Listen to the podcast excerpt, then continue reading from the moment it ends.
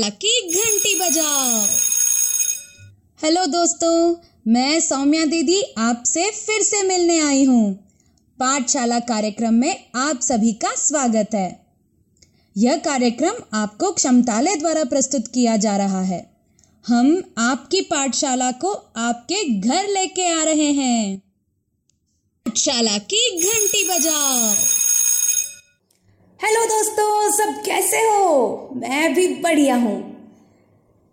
तो आज कौन सा दिन है दोस्तों? आज तो सोमवार है ना? यानी मंडे। आज कौन आता है हमसे मिलने? हाँ पूजा दीदी। तो आज का कार्यक्रम कक्षा आठवीं के ऊपर के बच्चों के लिए समर्पित है। पूजा दीदी, हमें अलग अलग गतिविधि या कुछ ऐसी बातें बताएँगी जिससे हम अपने मानसिक स्वास्थ्य को तंदुरुस्त कर सकते हैं। चलो तैयार हो जाओ खुशी के पल के लिए। ये है खुशी के पल मेरे संग आ तू चल संग तू चल। नमस्ते दोस्तों खुशी के पल कार्यक्रम में मैं आप लोगों का फिर से स्वागत करती हूँ। पिछले हफ़्ते हमने ध्यान और ध्यान से जुड़े अभ्यास को किया था। साथ ही साथ अपनी तंत्रिका तंत्र के बारे में भी थोड़ी समझ बनाई थी। मेरे एक दोस्त का कहना है कि अगर मैं अपने बातचीत में कभी कभी कहानियाँ सुना दूँ तो आप लोगों को बड़ा मज़ा आ जाएगा। इसीलिए आज के बातचीत में मैं एक कहानी सुनाने वाली हूँ। इस कहानी का उद्देश्य यह है कि हम ध्यान को कैसे बारीकी से समझ पाए। वास्तविक क्षण में रहना, वर्तमान स्थिति में रहना माइंडफुलनेस और अपने ध्यान को कैसे उस क्षण में लगा पाए, इसका एक अच्छा उदाहरण है ये कहानी। इसलिए मैंने सोचा कि मैं आप लोगों के साथ साझा करूँ, ताकि आप लोग भी ध्यान को और अच्छे से समझ पाओ और अपने अभ्यास को भी और अच्छे से कर पाओ। तो बहुत पुराने समय की बात है। एक राजा थे। उनके राज में उस वक्त एक प्रसिद्ध मुनि आए थे। मुनि बहुत ही ज्ञानी थे। तो राजा ने सोचा, क्यों ना मुनि को अपने राज दरबार में बुलाए? उनका आदर सम्मान करे, उनकी सेवा करे। इसीलिए राजा ने अपना संदेश मुनि को भेजा।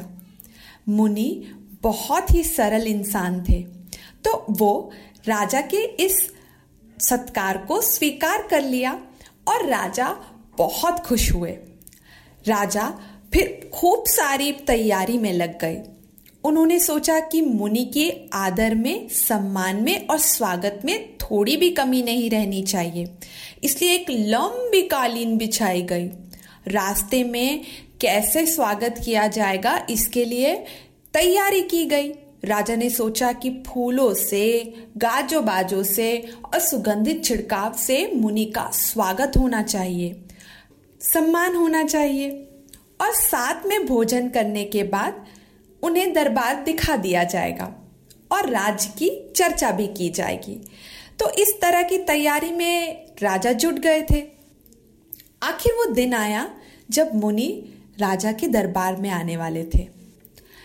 मुनि अपने रास्ते से और पूरी तैयारियों से होकर राजा के दरबार में आए। राजा बहुत उत्सुक थे। राजा ने सोचा, मुनि कहेंगे कि वो ये तैयारी देखकर और स्वागत को देखकर बहुत खुश हुए। जब मुनि ने कुछ नहीं कहा तो उत्सुकता से राजा ने ही पूछ लिया, मुनिश्री, आपको ये स्वागत सत्कार कैसा लगा? लोगों ने जो आप पे फूल के छिड़काव किए, जो ध्वनि, मधुर ध्वनि और गाजे बाजे बज रहे थे, वो आपको कैसा लगा? मुनि ने बड़ी सरलता से जवाब दिया, आप कौन से स्वागत की बात कर रहे हैं? राजा को आश्चर्य हुआ। राजा ने फिर से बोला, आप जो मुख्य द्वार से इस दरबार तक होके आए, उस पे तो हमने पूरी तैयारी की थी। क्या आपने ये ध्यान नहीं दिया? मुनि मुस्कुराए और फिर कहा कि, मैं तो वर्तमान स्थिति में चलने का अभ्यास कर रहा था। मेरा पूरा ध्यान मेरे कदमों पर और मेरी चाल पर था। इसलिए मैं फूल, छिड़काव और गाजो बाजो पे ध्यान नहीं दे पाया। राजा को अजीब लगा।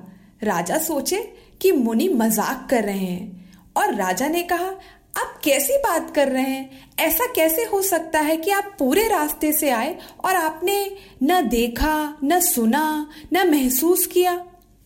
मुनि ने कहा यह सत्य है राजन। अगर आपको मेरी बात पे यकीन नहीं तो अपने किसी विश्वस्य व्यक्ति से कहिए कि वो उसी रास्ते से होकर आए, ठीक उसी प्रकार जैसे मेरा स्वागत किया गया था।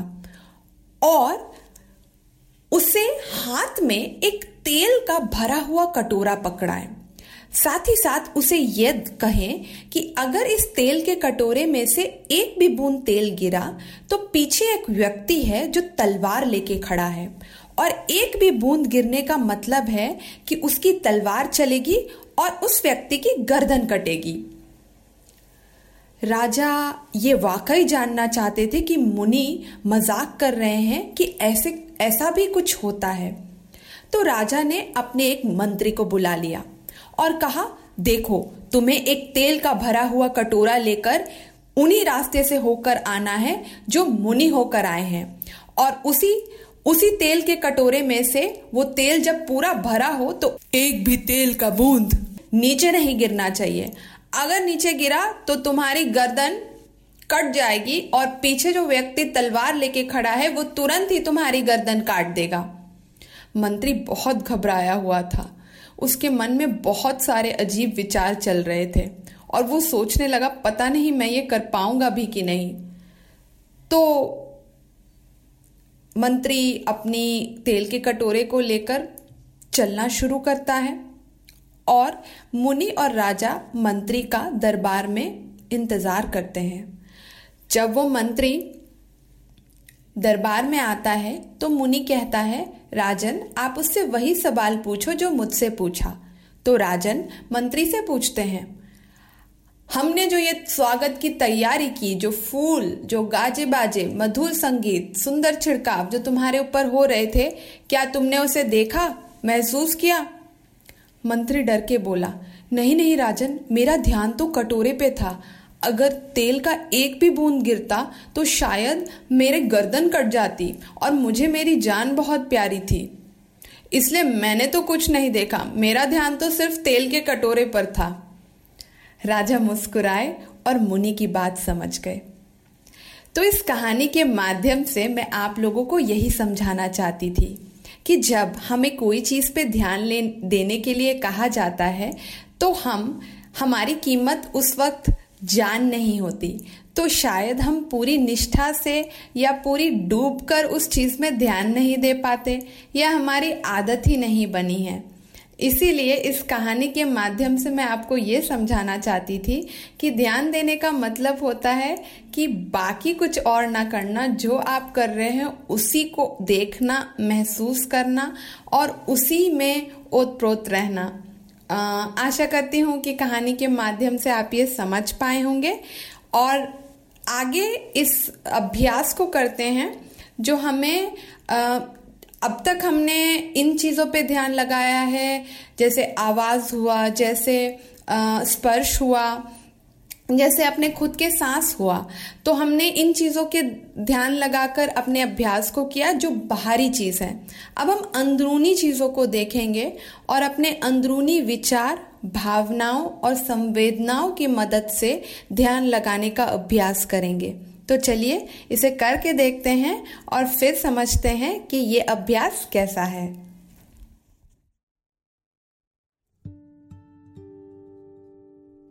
मेडिटेशन को शुरू करने से पहले हम एक आरामदायक स्थिति ग्रहण करेंगे। एक ऐसी स्थिति जो हमें जागरूक और स्थिर रखने में मदद करती हो। और हम आराम से अगले पाँच दस मिनट के लिए अपना ध्यान उस जगह पर लगा पाए जहाँ हमें लगाने को कहा गया हो। आप दोनों पैरों को मोड़कर बैठ सकते हैं। या पैर को अच्छे से ज़मीन पर रख लें। अपने दोनों हाथों को आप जांग या घुटने के ऊपर रख सकते हैं, या फिर पेट के पास एक के ऊपर एक करके भी रख सकते हैं। अपनी आँखों को बंद कर लें। आपकी पीठ और गर्दन सीधे कंधे ढीले पेट और चेहरे की मांसपेशियाँ भी ढीले, नर्म। आप चाहें तो अपने कंधों को एक गहरी सांस लेते हुए ऊपर ले जा सकते हैं और सांस बाहर छोड़ते हुए धीरे धीरे उसे आराम से नीचे आने दें।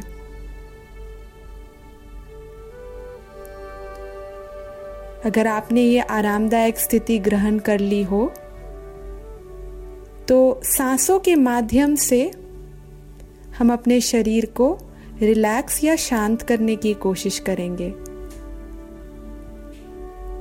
तो गहरी सांस लेंगे। सांस लेते वक्त हम ऊर्जा और खुशी अंदर ले रहे हैं और सांस बाहर छोड़ते हुए हम अपने तनाव टेंशन बाहर छोड़ रहे हैं। एक बार फिर से करेंगे, सांस अंदर लें। सांस बाहर छोड़ें।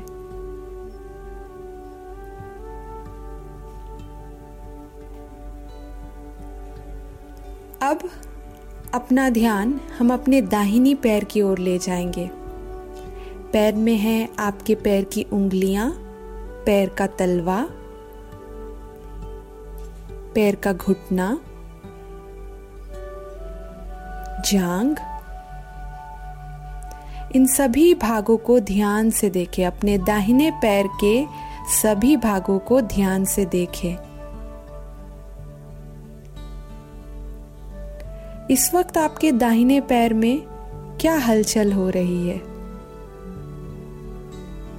क्या आपको पैर हल्का लग रहा है, भारी लग रहा है? कोई दर्द है? कहीं खुजली हो रही है? खिंचाव है? तनाव है? जो भी इस वक्त आप अपने दाहिने पैर में महसूस कर रहे हैं, अपने ध्यान को उधर ले जाएँ और संवेदनाओं को देखें।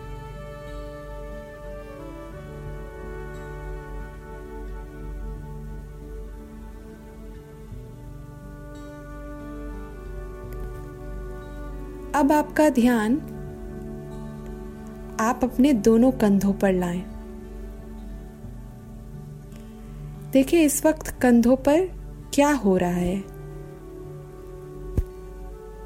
क्या महसूस कर रहा है इस वक्त आपका कंधा? क्या वो भारी है, हल्का है, दर्द है?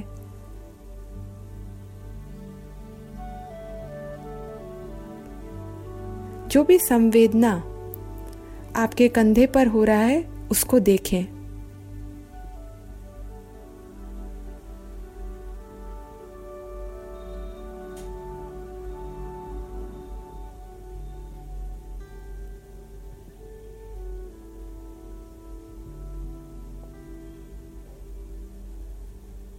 अपने कंधों को देखने के बाद हम अपना ध्यान अपने बाएँ हाथ की ओर ले जाएँगे। हाथ शुरू होता है और उंगलियों पर ख़त्म होता है। आपके कंधों से हाथ शुरू होता है और आपकी उंगलियों तक जाकर ख़त्म होता है। तो अपने पूरे हाथ को ध्यान से देखें। क्या कह रहा है इस वक्त आपका बायां हाथ?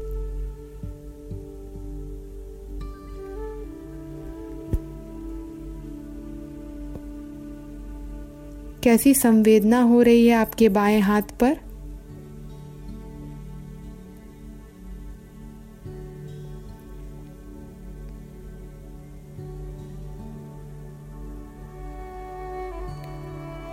उसे देखने के बाद, अब मैं आपके मन को देखने के लिए कहूँगी। तो इस वक्त, हमारे दिमाग में जो भी चल रहा है हम एक वैज्ञानिक की तरह, एक जांचकर्ता की तरह उसे देखने की कोशिश करेंगे। कोई विचार आ रहा है, कोई संवेदना आ रही है, कोई भावना आ रही है, जो भी इस वक्त हमारे मन में या हमारे दिमाग में आ रहा है या हमारे शरीर में आ रहा है, उसे हम देखने की कोशिश करेंगे।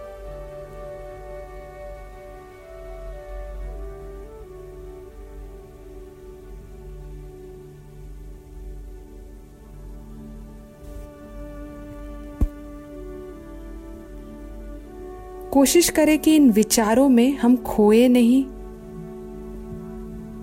हम फंस ना जाएँ।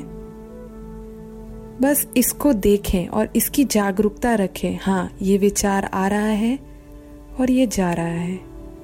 आ रहा है और जा रहा है। विचार के अलावा अगर आपकी आँखों के सामने कोई चित्र आ रहा है तो उसे भी देखें।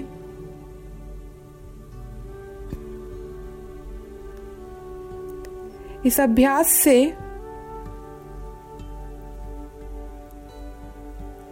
हम जो भी हमारे ध्यान को भटकाता है, जिसे अंग्रेज़ी में डिस्ट्रैक्शंस कहते हैं, हमारे ध्यान के भटकाने वाली चीज़ों को ही हम अपना स्रोत बना रहे हैं कि हम उन पे ध्यान लगाएँगे।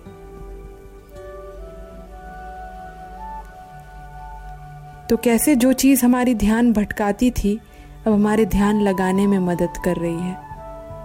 तो आप देखें कि कैसे आपके मन में विचार, कोई चित्र, संवेदना, शरीर की भावना, क्या उत्पन्न हो रही है अभी? बस देखते रहे।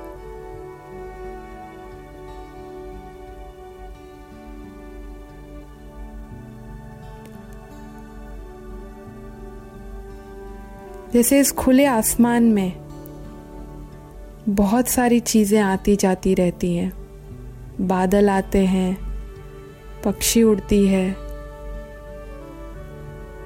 इंद्रधनुष बनता है, बिजली होती है, हवाई जहाज़ उड़ते हैं। आकाश कभी भी ये नहीं बोलता कि मुझे ये चाहिए या वो नहीं चाहिए। वो चुपचाप चीज़ों को आता और जाता देखता है। तो इसी तरह हम भी आकाश की तरह अपने मन में उठ रही विचारों, भावनाओं, संवेदनाओं या चित्र को आते या जाते देखेंगे।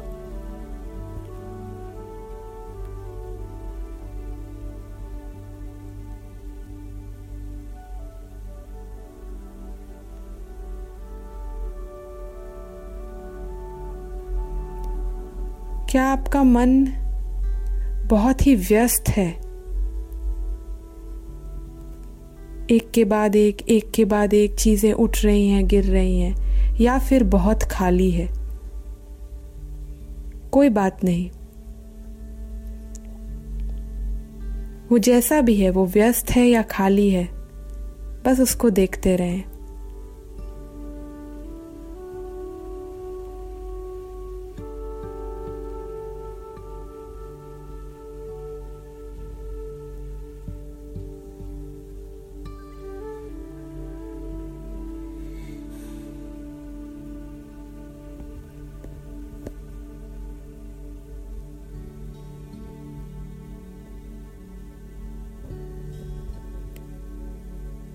क्या आपके विचार आपको कहीं लेके जा रहे हैं?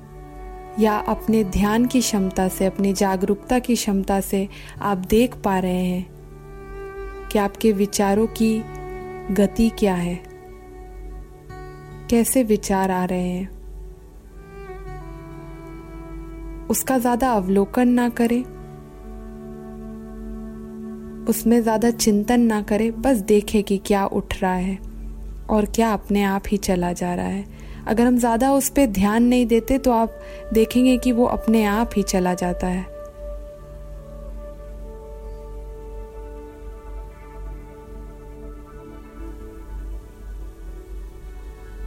अपने शरीर के अंदर की दुनिया को हम मन की आँखों से देख रहे हैं।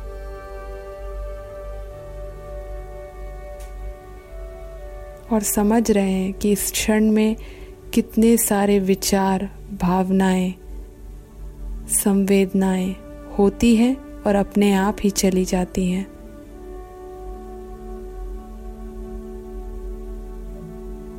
इस जागरूकता के साथ, इस जानकारी के साथ, अब हम इस मेडिटेशन को समापन की ओर ले जाएँगे।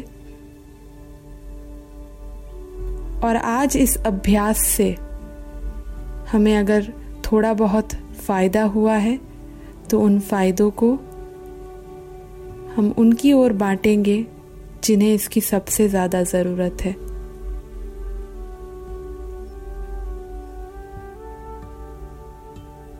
वो बंगाल में आए, तूफ़ान से तकलीफ़ में बसे लोग भी हो सकते हैं।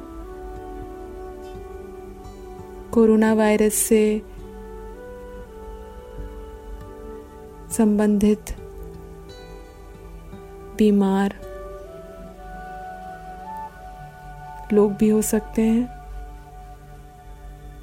हमारे डॉक्टर, नर्स, पुलिस कर्मचारी, शिक्षक स्वयं सेवक जो भी आप अपने मन की आँखों से देख पा रहे हैं, जिनको सबसे ज़्यादा इनकी ज़रूरत हो। हम उनकी तरफ़ बांटेंगे।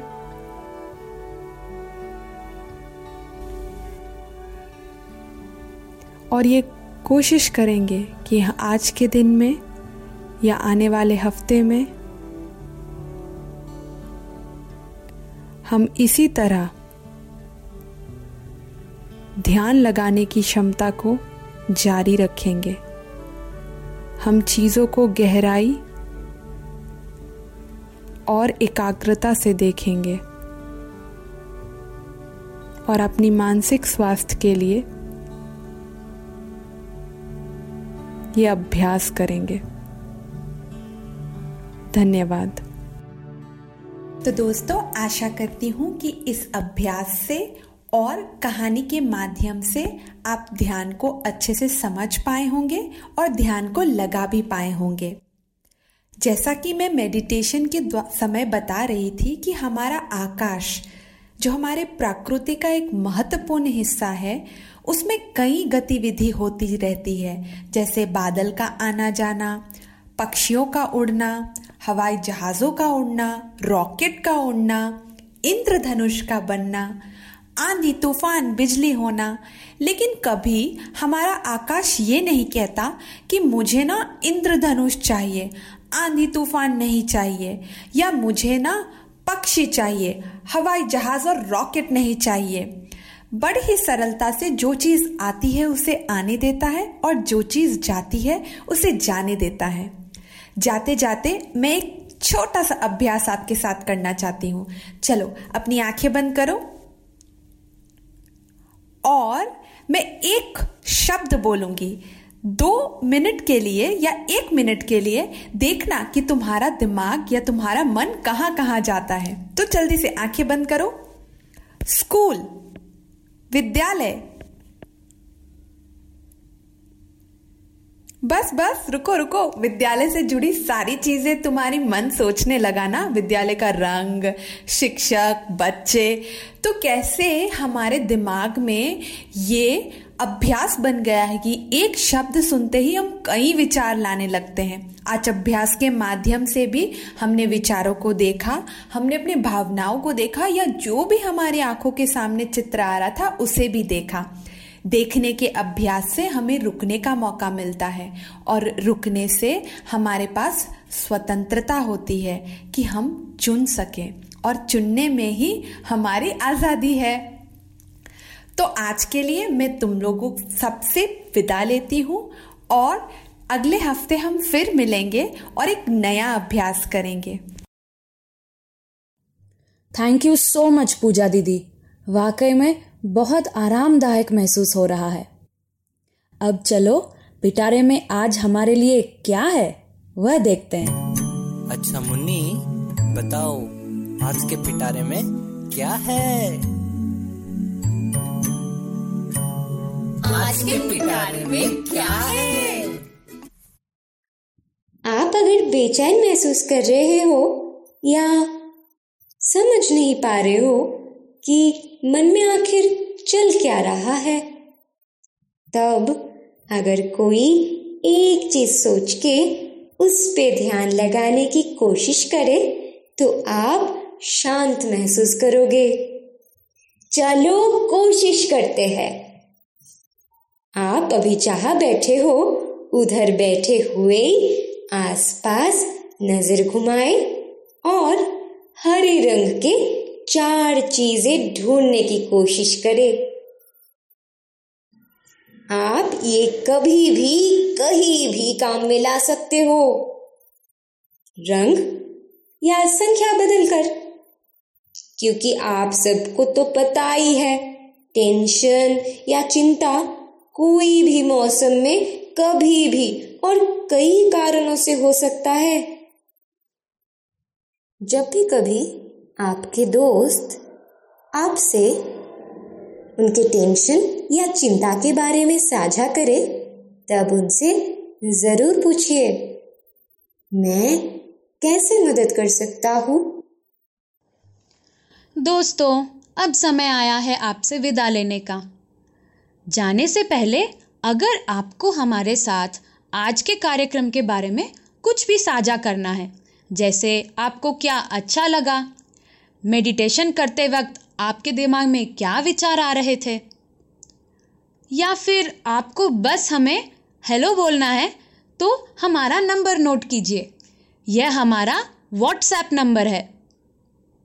इसमें आप हमसे या तो व्हाट्सएप का वॉइस नोट भेज सकते हैं या फिर व्हाट्सएप मैसेज भेज सकते हैं। नंबर नोट कर दीजिए। नौ, पाँच, तीन, आठ, शून्य, आठ, सात, छ, एक, चार। मैं नंबर फिर से दोहराऊँगी। नौ, पाँच तीन आठ शून्य आठ सात छ एक चार। कल का दिन हमारे चार दोस्त आपसे फिर से मिलने आ रहे हैं। आपको समय तो पता है ना? ठीक ढाई बजे। भूलना मत। पाठशाला की घंटी बजाओ।